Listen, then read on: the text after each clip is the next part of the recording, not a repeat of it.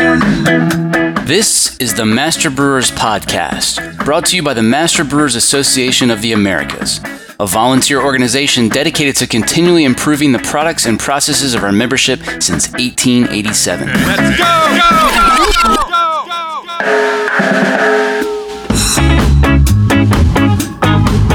Master Brewers brings you interviews with the industry's best and brightest in brewing science, technology, and operations.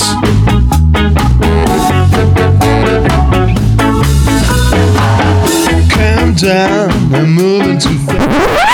As you all know, Master Brewers is a nonprofit organization. You probably also realize that it's expensive to produce shows like the Master Brewers podcast every week. If you're a vendor, please consider sponsoring the Master Brewers podcast. It'll cost you less than you probably spent to sponsor that last district meeting, and your message will reach the thousands of brewers who tune in each week. Click contact from masterbrewerspodcast.com to learn more.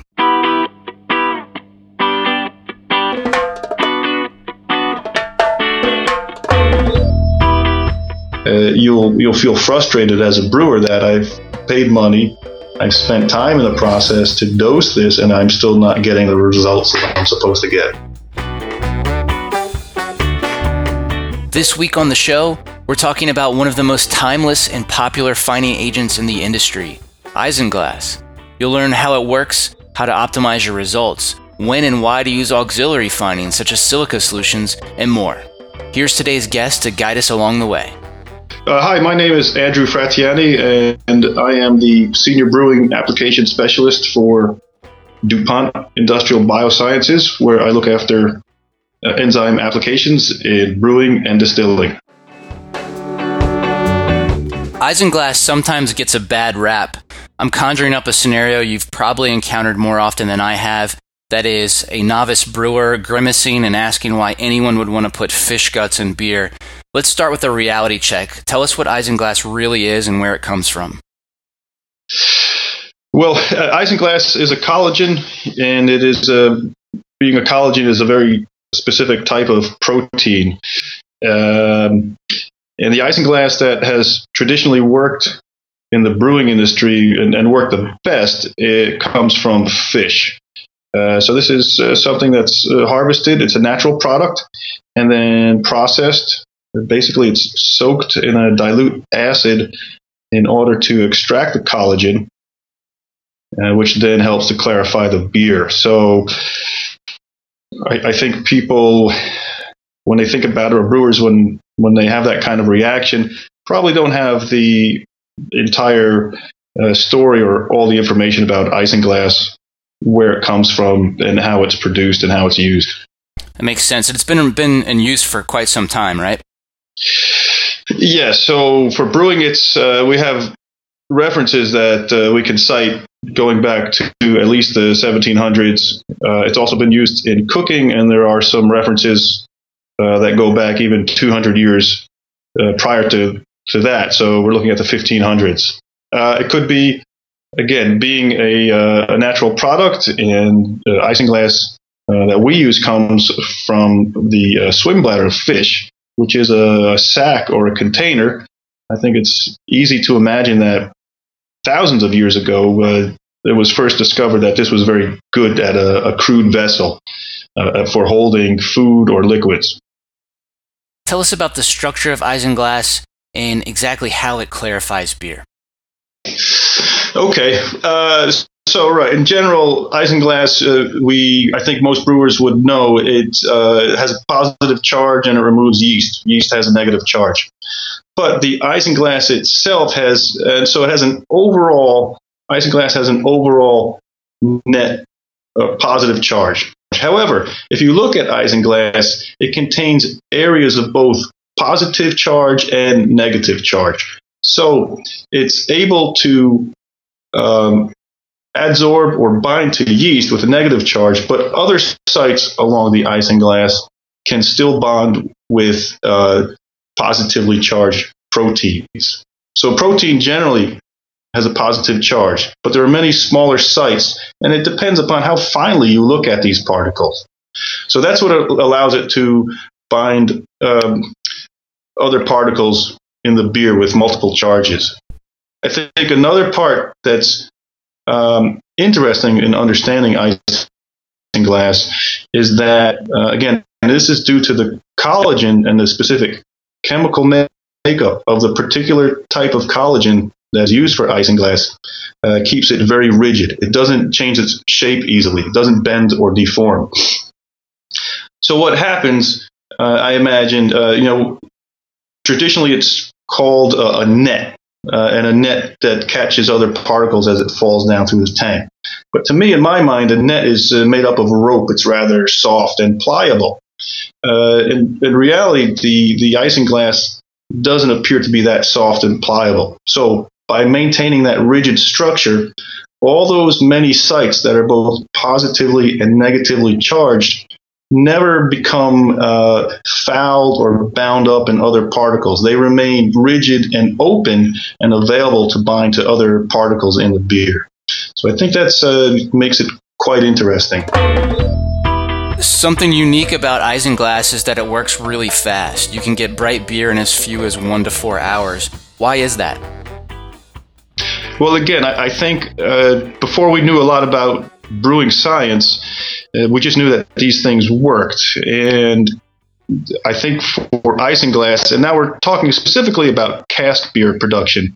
So before uh, large breweries, before the invention of filtration and filtration that we know today, uh, brewers found out that this works. Uh, and again, I think it's this is linked specifically to isinglass that comes from swim bladders of fish. There's always, um, uh, if you read about isinglass and glass, uh, if you get the product information from your supplier, you have to be very careful not to let it get too warm. Otherwise, it will denature and turn into gelatin. Now, gelatin is widely available. A lot of home brewers and small brewers do use gelatin quite successfully for fining and clarifying their beer. And gelatin is also used quite extensively in the winemaking industry. But based upon what I've read, uh, my guess is that for cask beers, uh, isinglass was found to give a very uh, short uh, settling time and allowed brewers to clarify the beer in a, in a one to four hour time period. So I think that's uh, the advantage of isinglass, and that's really a specific application where it does such a great job. Even though you have other types of gelatin available, I think uh, traditionally isinglass for cask beers gave the best results. The other part was the transport.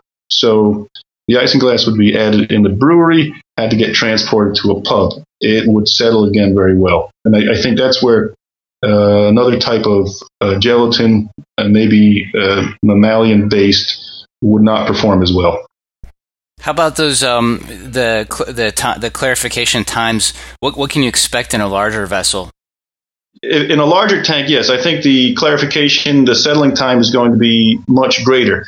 So if you think about a particle on the surface of the beer falling to the bottom of the tank, it has a much greater distance to fall and it will require uh, a longer time, even though the settling velocity might be the same. And that's where I think, uh, for clarification and in other parts of brewing, Stokes' law uh, really helps us to understand what's happening in there. And, and basically, Stokes' law says that the settling velocity, so how quickly a particle will fall to the bottom of a tank, uh, is governed by the uh, particle diameter and the liquid density uh, in the tank. So the larger you make the particle, the faster it's going to fall in a tank. And then that's where isinglass and glass and other fining agents help to make larger particles. The bigger they are, the harder they fall, right? That's it, exactly. All right. Another unique quality is that isinglass has been observed to improve foam stability. Tell us how that's possible. Well, we we know that it helps to remove phospholipids that are in the beer. Uh, so again, phospholipid is uh, containing some fat or oil, which we know is foam negative. The exact mechanism for this, as far as I can tell in uh, reading through the papers, still is not clearly understood. So uh, although we know it works, we don't know exactly how it works. And interestingly, on, on things like isinglass, which have been around for so long, and people think it's, oh, that's old and there's nothing new to learn about it, there are still quite a few areas where we don't understand everything. So if there are any uh, aspiring brewing students out there, there's a lot of topics that are uh, ripe for further research. Coming up, you really need to do some optimization trials before you start using it in your production. So you want the highest clarity at the lowest amount of sediment with the lowest dose rate. So you have to balance all three of those factors. I'm John Bryce, and you're listening to the Master Brewers Podcast from the Master Brewers Association of the Americas.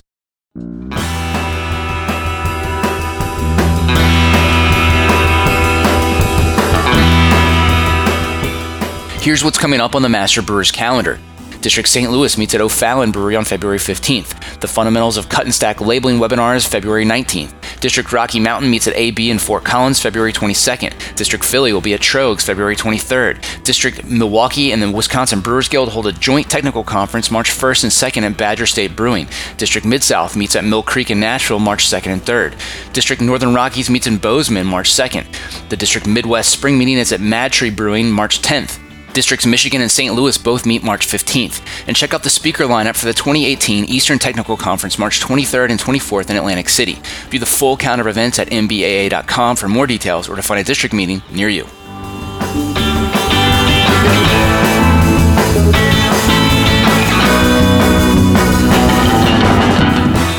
Now back to the show.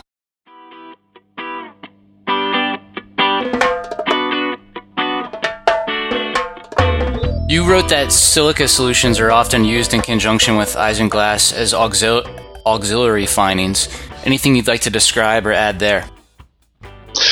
Well, uh, one part to keep in mind, and it's probably hard for uh, everyday brewers to even get this kind of information, is the particle distribution. Uh, and this comes up a few times if you read the uh, literature on isinglass. For the isinglass to work properly, you need to have a very specific particle distribution. Uh, and they're talking about things that are less than two microns, between two and 10 microns, and greater than 10 microns. And there should be a, a, a fairly uh, set range in those categories for isinglass to work well. So the next question is well, what if I don't have a particle distribution within that recommended range? What can I do? That's where the auxiliary finings come in. So uh, there are a few products out there that are used to help uh, clarify uh, beer, uh, silica gel, perhaps PVPP. Uh, I don't mean perhaps it's a it's a fining aid, but perhaps it could help work in this specific application uh, and some other things. that will help basically reduce the amount of particles and most likely get it into a more optimum uh, particle distribution range. The thing to keep in mind is that isinglass should be used last. That should be the last fining dosed into your beer. So anything else you use should go in first. Uh, it could include also just uh, carrageenan added into the kettle. It could include uh, auxiliary fining agents added uh, post fermentation, so during uh, storage of the beer. But whatever you use, that goes in first. You do not mix it with your isinglass and dose those together if you are doing that in a cellar. So add those first. Make sure they're uh, mixed into the beer well, and then you add your isinglass, and that should give the best results. How how can a brewer tell if whether or not they've got the that right that correct particle distribution? Uh, in all my years of brewing, uh, the only places doing uh, particle distribution analysis are large labs, whether it's a brewing lab or an outside lab. So I, I think it is um, it is difficult to, at best, to be able to do that kind of analysis. Uh, I would suggest start with your supplier first. Um, and that's something I wanted to touch on as well it's simply not a matter of taking isinglass and dosing it in and saying, okay, it, it worked or it didn't work. You really need to do some optimization trials before you start using it in your production. And the optimization trials will help you find out what is the best dose rate for the beer that you are using it on. There are general guidelines that a supplier can provide to you as a brewer, but you still have to go back to the brewery and uh, do these optimization trials on your own because you could find uh, that you're dosing way too much. So that's uh, wasting money uh, if you're dosing too much, or you could find also that you're not dosing enough. So uh, you'll you'll feel frustrated as a brewer that I've paid money, I've spent time in the process to dose this, and I'm still not getting the results that I'm supposed to get. Makes sense, and that's really true for any kind of finings, right? I mean, pretty much any finings you you really ought to be doing an optimization optimization trial to to find out that that magic dose point for that particular brand, right? Yes, yes, and uh, they're fairly easy to do. Uh, I think every brewer should know how to do it and should be able to do it on a regular basis. And uh, you should do it at the very least yearly when you have a crop change with your malt and also with your hops. Uh, if you go online uh, or to your, your supplier, there are videos on YouTube available. So suppliers uh, sometimes have links on their websites, or you could just go ahead uh, and you to YouTube and uh, type it in the search, and they'll walk you through what is required to do some optimization trials. You take one beer stream or you take one wort stream, you add different uh, doses, so different dose rates in say four or five different samples of the same wort, um, and then you just uh, wait and let it uh, settle. So this is something that uh, collecting wort, preparing your solution and dosing it, and looking at the results is uh, maybe one day, two days at the most, and you'll need. Uh, you'll need maybe just uh, you know a few liters. You just need some small sample bottles to to do this. So not a big demand on time. Yeah, I've done it a few times. It's really, really pretty simple. I mean, you just need whether you're using graduated cylinders or or, or little like sterile sample bottles or whatever, and um, you know, just take a. Um, I've used a fluorescent light that you can get from Walmart or whatever, and put a piece of black electrical tape across it, and use that in the background, you know, to judge the um, the samples too. So I mean, it's it, it can definitely be done on a budget, and it's it's not hard to do. No, it's not. Uh, so you mean making a light box to yeah. look at the clarity? Yes, yeah. and I think uh, actually Charlie Bamforth in one of his MBAA papers, and it's probably on Haze, describes how you can make a very inexpensive box like that uh, in order to assess clarity, and it's visual. It, it's uh, at this point you're just looking at visual clarity. If you have other instrumentation uh, and and you want to do some more in-depth analysis, you can do that as well the other part is just you know how do you know what is enough, right? So the idea is that you want a, a bright wort, and that's going to be somewhat different for each brewer, but I think we could all agree there is a certain range if, if we're talking about bright wort. The other part is you don't want to produce too much sediment or what would be called fluffy bottom. So you could overdose. You can get a very bright, brilliant wort or beer uh, but you have too much sediment. And of course, too much sediment means there's going to be higher losses. So that's uh, you're finding that balance between clarity and sediment. So you want the highest clarity at the lowest amount of sediment with the lowest dose rate. So you have to balance all three of those factors. What would you say are the main finings that compete with Isinglass, and maybe talk about where Isinglass either outperforms or underperforms against those alternatives?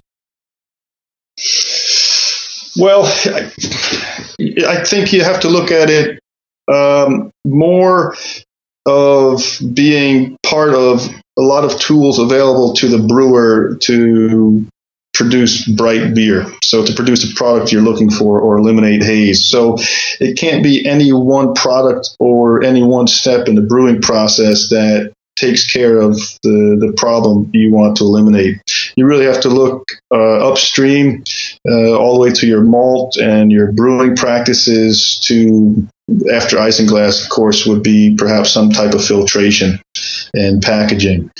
Uh, so isinglass very good at removing yeast. Um, so that's uh, one type of haze you could have. But then you also have uh, chill haze, which is protein polyphenol. So you could look at other fining agents to remove proteins or polyphenols. So it, I, I don't think it's uh, saying one or the other, but it's looking at uh, what's available, what your process is, uh, what the limitations are, and what you can do within your process, uh, how you're treating your beer, and, and what you want, want that beer to look like. And, and all of it's really geared towards being able to do this consistently and to do it uh, efficiently, economically, so not wasting money or beer in order to get the, the finished product that you as a brewer want to have in the hands of the consumer.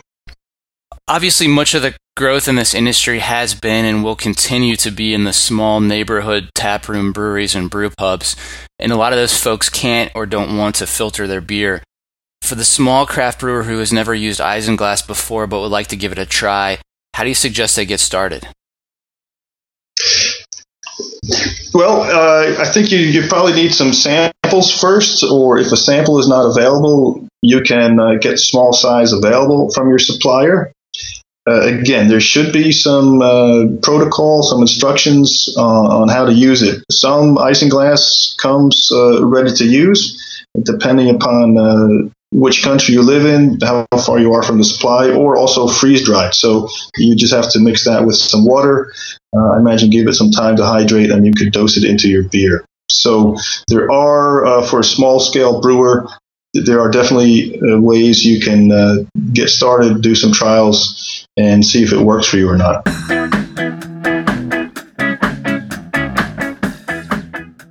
That was Andrew Fratianni here on the Master Brewers podcast. Do yourself a favor and read Andrew's article in the Master Brewers Technical Quarterly. You can get there from the publications menu or by typing Isinglass into the industry's best search bar at mbaa.com.